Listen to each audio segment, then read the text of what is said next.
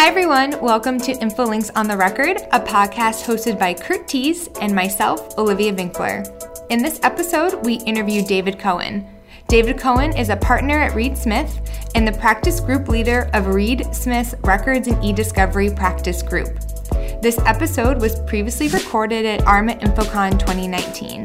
Please excuse Kurt's voice as he had a bad case of laryngitis. We're here with David Cohen, a partner at Reed Smith. Thank you for joining us. Pleasure to be here. So, you presented this morning and talked about uh, evolving e discovery, what records managers need to know. So, we don't get too many uh, attorneys talking uh, in this forum, so we're really um, excited to have you here. So, tell us a little bit about your presentation and what it meant to this audience. Yes, and I was really excited that we had a lot of people show up for the presentation. Um, if you've been a practicing attorney, especially in the litigation area, you know how critical records managers can be and other information governance and IT professionals because so much about litigation in the United States is about the search for the evidence or what we call discovery. And uh, the United States has broader discovery rules than any other country in the world. Essentially, you're required to turn over anything that is relevant to the claim, any claim or defense, or potentially relevant to any claim or defense uh, of a party, and that is broadly defined. Um, it has been a uh, little bit reined in since late 2015 when the courts amended the rule about the scope of discoveries to say now it has to be relevant and proportional, okay. which which was a good thing because relevant is too broad. There were cases that were going on where people were spending $100,000 on discovery on cases where there was only $50,000 in dispute. That makes no sense for anybody. So now the courts have explicitly said in Rule 26B1, the rule that governs discovery, that it has to be relevant and proportional. But you still have this tremendous search for relevant information, which invariably leads you back to the information governance folks and the IT folks within a company.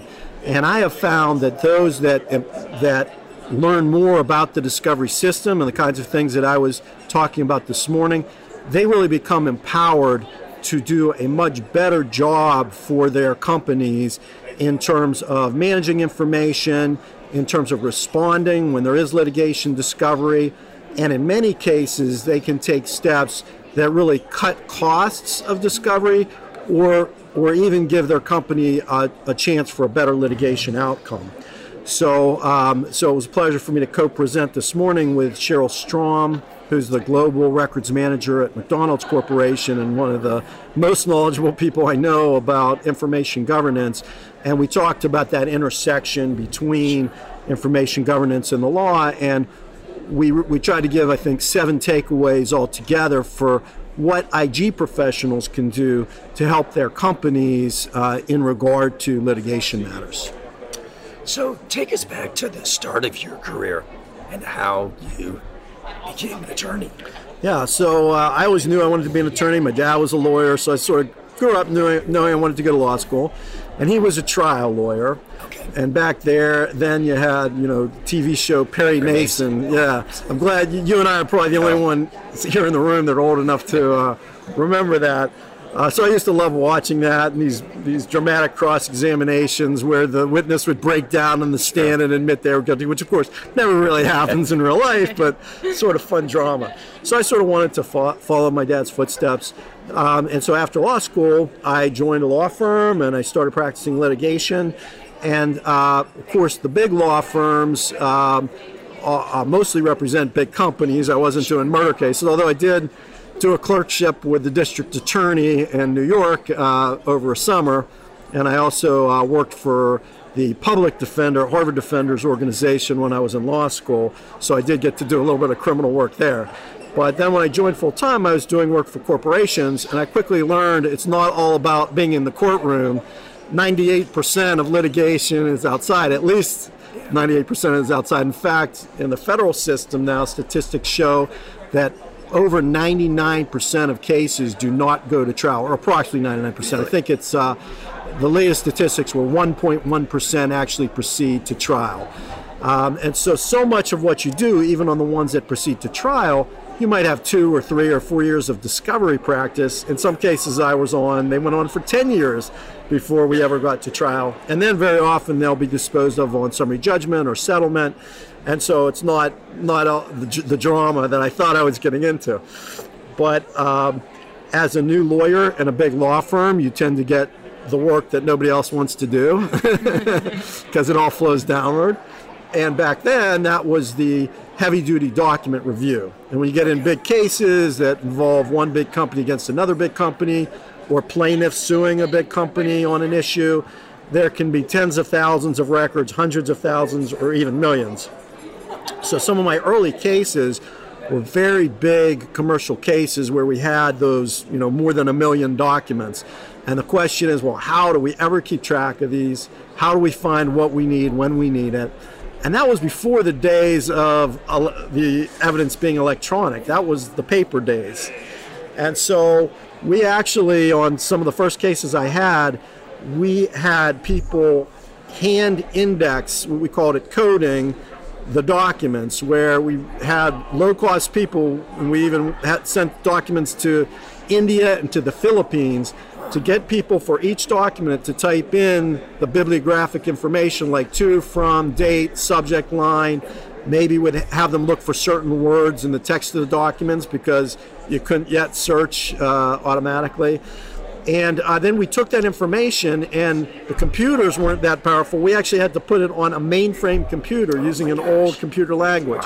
So I started sort of at the beginning of what we used to call automated litigation support before yep. the days of e-discovery. So graduated from that pretty soon. We could uh, we went from BASIS mainframe software to BRS software yep. that you could actually put on a PC.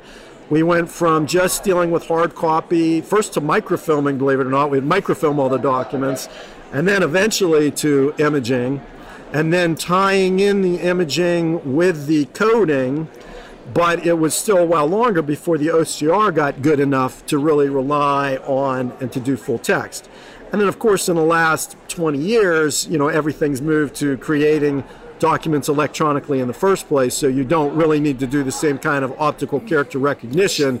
Everything's already searchable, and uh, and so the technology has really advanced a great deal. And of course, now it's advanced to the point where we have things like predictive coding or TAR and other analytics.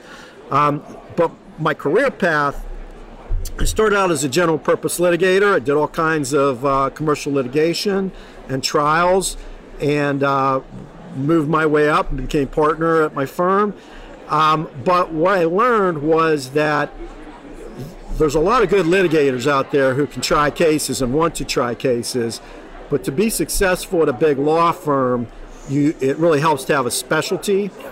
And it's hard just saying your specialty is being a good litigator. For one thing even when you try a case and you win the case that means the case is gone the client's gone now you got to find a new client. You know it's not like business lawyers who can have a loyal client that just hires them you know time after time maybe a little different for certain kinds of repetitive litigation but a lot of the litigation i worked on i do a great job my client would love me but they didn't have another case for me, right? So I wasn't, you know, developing business. And um, because of my early experience in big document cases, people kept, I sort of became the guy for the big document cases, and people would come back to me and, you know, oh, you have a big document case? Go to David Cohen. He's done this before. And so my hobby became automated litigation support. And as time went on, that took up more and more of my time. So at one point, I was doing maybe 60% straight litigation, 40% consulting with other litigators at my firm on how to manage the documents. Then eDiscovery came along, and that really got hot fast. And it got to the point where I could spend 100% of my time focusing on e-discovery and thereby have a specialty that was really in need. I found that clients were looking for that expertise so it could actually help me develop my own clients. And so I had a decision to make. Do you want to keep litigating, which I really enjoyed, but I, it wasn't probably going to be as professionally rewarding in terms of being able to develop business and being as much in demand, being sort of special in the law. Or I could go into e-discovery, which was just beginning to burgeon. So you were a pioneer in this area. Yeah, I mean, I think there were a lot of pioneers and some more than than me, but um, absolutely, I you know nowadays you come to conferences like this one, or I just came from uh, EDI, the Electronic Discovery Institute, via Relativity Fest. This is my third step on this particular road trip. And now you have like thousands of people come to these conferences who focus on e-discovery. They're e-discovery specialists and professionals. Well, when we started out, you know, there were maybe a dozen of us, you know, and you'd go to a conference and maybe, you know, 30 newbies would join you and you'd have 40 people at the conference. So it's really evolved quite a bit. But the nice thing for me is it's been a platform for me to become to create a records and e-discovery group at my first law firm and then about eight years ago i moved to reed smith and i started their records and e-discovery group. And now we've grown to over 90 attorneys. So it's a huge area and uh, it's been a great career path for me to be in charge of this big group. It's a good revenue generator for the firm. within this one group? 90 attorneys that are all within the e-discovery group. About 10 of them are traditional uh, partners, associates, and counsel that are sort of what big law firms are used to. But the other 80 are specialists in um, often in document review and things that surround document review, like using the technology, managing legal holds, helping with information governance work. And the advantage that we've been able to offer to clients by getting away from just having the traditional partners and associates. Partners and associates are very expensive for sure. clients.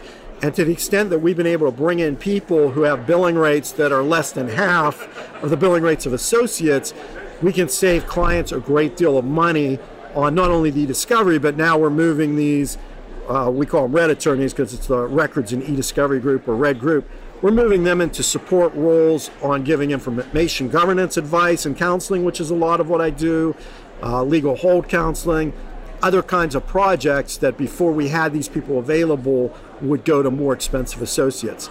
And because I've been doing this so long, my group has gotten very experienced. It, we now average over seven years experience, which is very rare in the industry. Most firms or companies, they'll hire people freshly out of law school to do the document review, and then those people will move on to something better. We've created a career path that's not just primary document review, but gives these lower cost lawyers more responsibility as they gain experience and also focuses on, on really getting the high quality people, the jewels in the rough, so to speak. So tell us about how you branded this group. You mentioned Red. Yeah. So how does that factor into what yeah, was, as I mentioned before the podcast, it, you know, we get taught at law school about the law. We don't, don't get taught a lot of the skills that you need to be successful in the law in a big law firm. And a lot of the legal practice you sort of learn by doing under the tutelage of more experienced attorneys.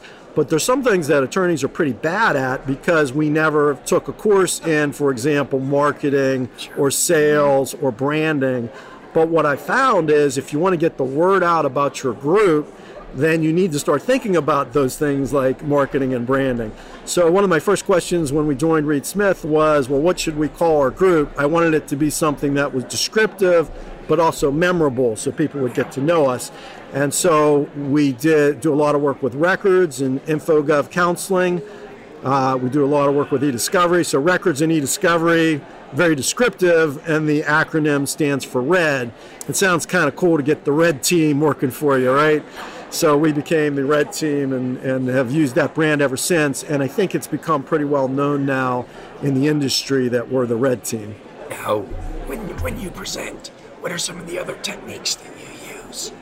Uh, well, we were talking before uh, about when I was a kid, my hobby was doing magic tricks. and uh, so I've tried to incorporate a little bit of that into my presentations. So I've created a few magic tricks that pretty bad, but people appreciate it when you're trying to, you know, do something a little different, make something that might otherwise not be that interesting more interesting. So uh, I've done that. I really, you know, people, I hate to say it, but records management and e-discovery are not to everyone as exciting as they are to me. They're not the most interesting topics in the world. So anything you can do to spice it up and make it more interesting is really n- nice. One of my uh, one of the things I did is a lot of our clients were looking for presentations to get ethics credit in continuing legal education. And ethics is a particularly dull subject, or it can be. So we decided to put together a, a continuing legal education program about ethics in the form of a game. And so we created this whole game, which is kind of a cross between 20 questions and Chutes and Ladders. Everybody who's participating gets a game board. Mm-hmm. And we present a hypothetical case and then some difficult ethical quandaries that the lawyers are faced with in the case. And then we tell the audience, okay, the lawyers did decided to do this, X. Was that ethical or unethical under the legal rules? And sometimes there will be multiple choices, you know, sometimes just yes or no, mm-hmm. sometimes A, B, C, D. So I've done this at many big conferences, some with as many as three or four hundred people in a room where people have to hold up colored cards so you can see how they're voting. if they get the question right, they advance upward towards ethical paradise, like ethical heaven. If they get the answer wrong, they fall down toward the ethical inferno. And so the goal is to get to ethical paradise before the ethical inferno, and we've given out prizes. And people really get into this, and you know, because they're invested, instead of just sitting there and having people talk at you, you're actively involved. And we've gotten so many great compliments from it and uh, you know it sticks with you because you're thinking about it you're invested in your decision and mm-hmm. people will argue with you about the right answer. So one of the things is i have to bring all the sources that i'm quoting with me so i can show them no this is what the ethics rules say about this. But we've now probably put on that program you know 20 different times at different conferences and we do it for big in-house legal departments when they want to do legal training as well. So it's one of the ways we get known to some of uh, some companies or give a benefit to our clients, a little free benefit uh, for people already our clients. So tell us throughout your your history how you've seen technology evolve and how that's impacted the discovery process. I'm going to repeat your question because I don't know if I picked up. Um, so, David, you've talked a lot about how you've been in e-discovery for a really long time and how you know things have changed and how you've been a pioneer and you know you're you're changing the trainings you're changing how people perceive it. How has the technology changed over your career? And how has you know maybe firms Im- implemented it embraced it more? Or maybe how have they been you know wary to implement Yes. Um, well, I think that law firms are not known as the most innovative uh, outfits. I think they're becoming more innovative, um, and partially because the, our clients are demanding it. And, uh, you know, frankly, one of the reasons I joined Reed Smith is because I think they're known as one of the most uh, innovative firms, and they really have an appetite for this um, new ways of doing things in technology. In fact, we launched a technology subsidiary a year ago. It's mm-hmm. called Gravity Stack, and we're developing some of our own technology now um, in this area. So, you know, some technology has been around for a long time. I mentioned, you know, we used BASIS and BRS, which were originally computer indexing systems that were developed for librarians to, you know, catalog information and were adapted then for legal use. And then a number of companies built other, uh, you know, some of the names you haven't heard of in years, and none of your your readers except or listeners except very old people will remember things like InMagic and Attorney Researcher. Yeah. So you've been around for a while, yeah. But um, and then you know summation became you know products that you don't hear a lot about anymore. You know today the market leader is probably Relativity. Just came from uh, Relativity Fest, and that's an excellent program. Ten years ago, I don't think that maybe there was one tool for automating legal holds. Now I can tell you, you know, there's about six tools, and some of them are fantastic, you know, in terms of how far they've come, um, and they can really cut down the time and effort and help you implement best practices. And one of the biggest resolu- revolutions, and certainly the best way that artificial intelligence is being used in the law today, is predictive coding and uh, what we sometimes call early case assessment, which is really more accurately early data assessment, which uses artificial intelligence to help you get a picture of your data early on.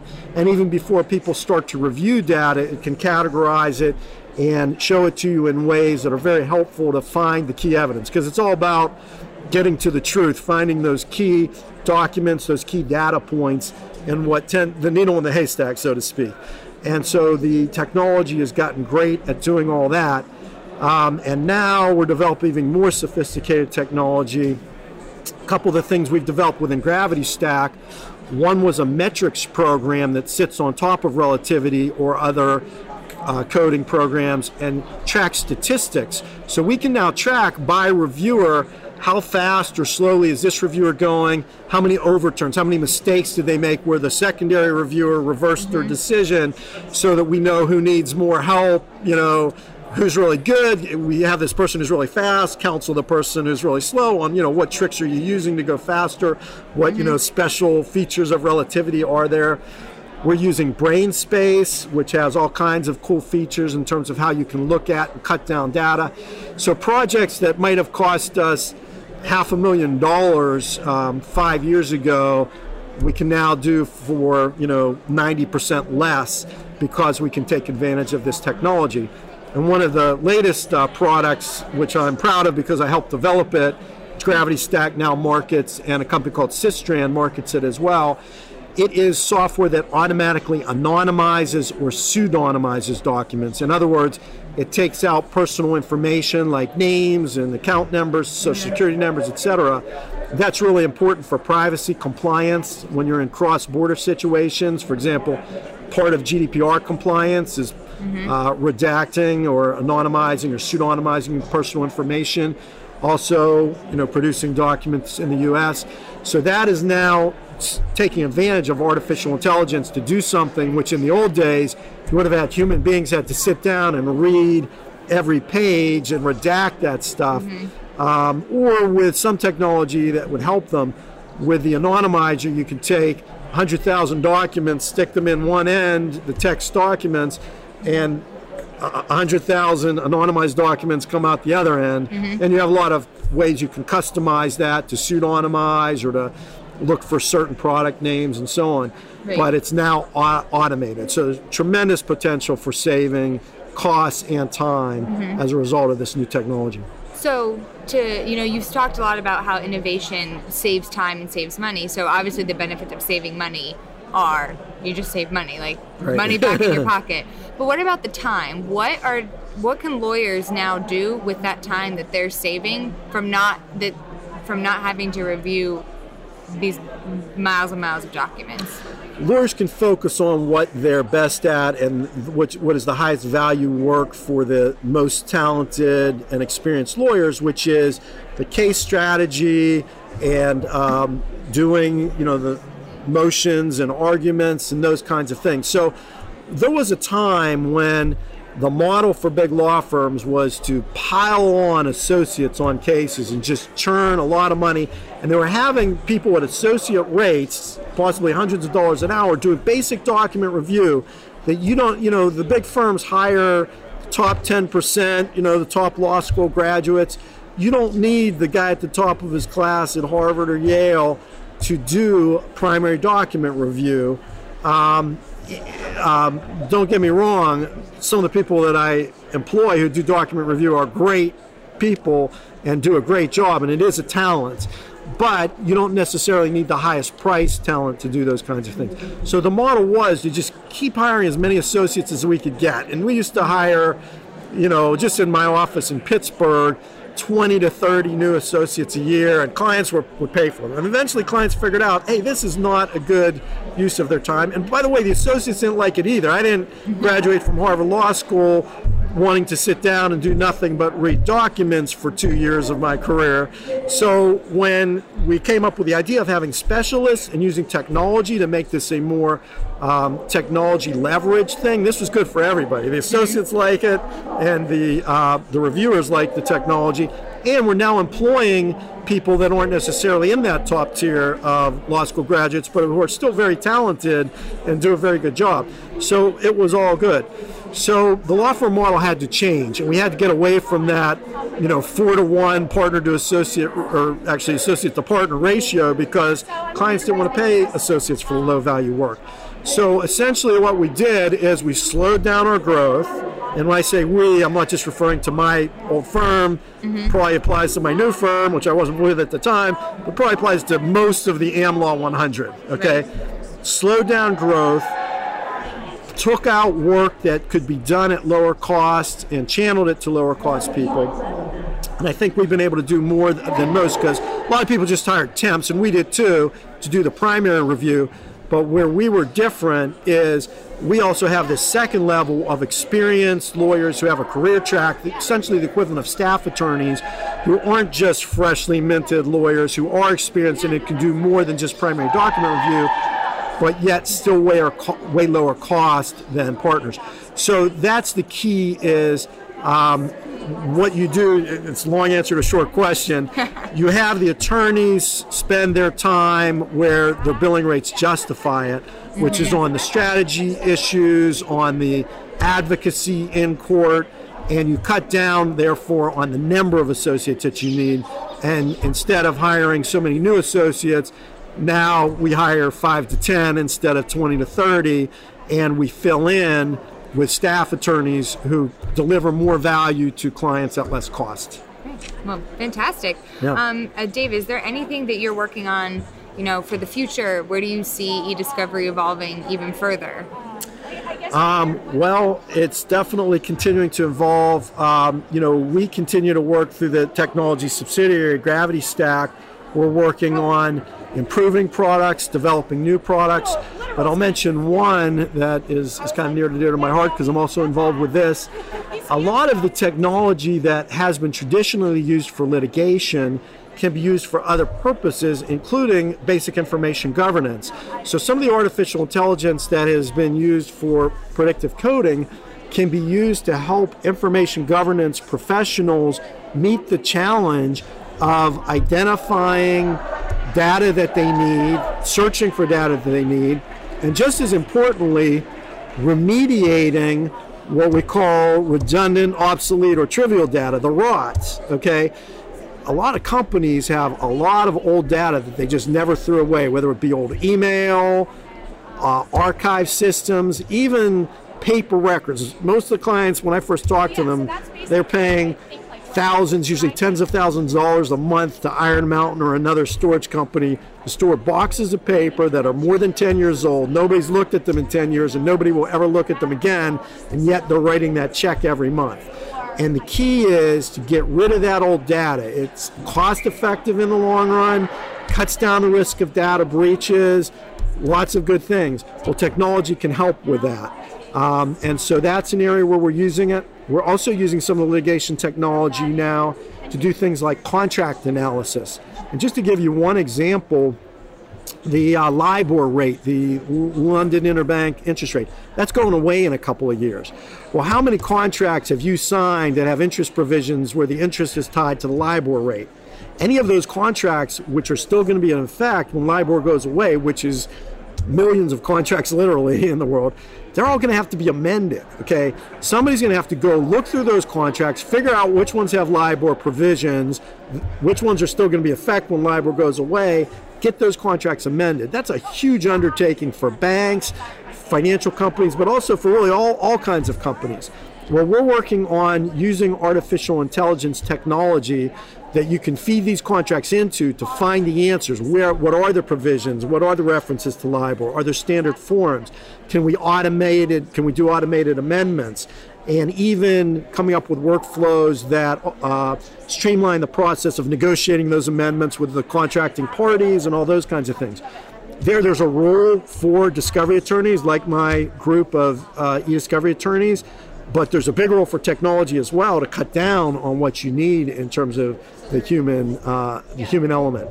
So that's an example of taking technology that was originally developed for um, litigation, like you know we're using a relativity platform and using something called Heretik, which does uh, contract analysis. um, and combining them together to create new advanced technology to help solve legal problems. We're definitely seeing more and more artificial intelligence and other advanced technology used as a tool in the law. No. David, thank you so much for all that information. We really appreciate you taking the time to speak with us today. Thank you. It's been a pleasure. Thank you very much. If you enjoyed our show, you can subscribe to us wherever you listen to your podcast. And if you have a few moments, please rate and review us on Apple Podcast. It really helps listeners like you find our show. And if you want to keep up with the latest from Infolinks, please follow us on Twitter, LinkedIn, and Facebook. This is Infolinks on the record. Thank you so much for listening.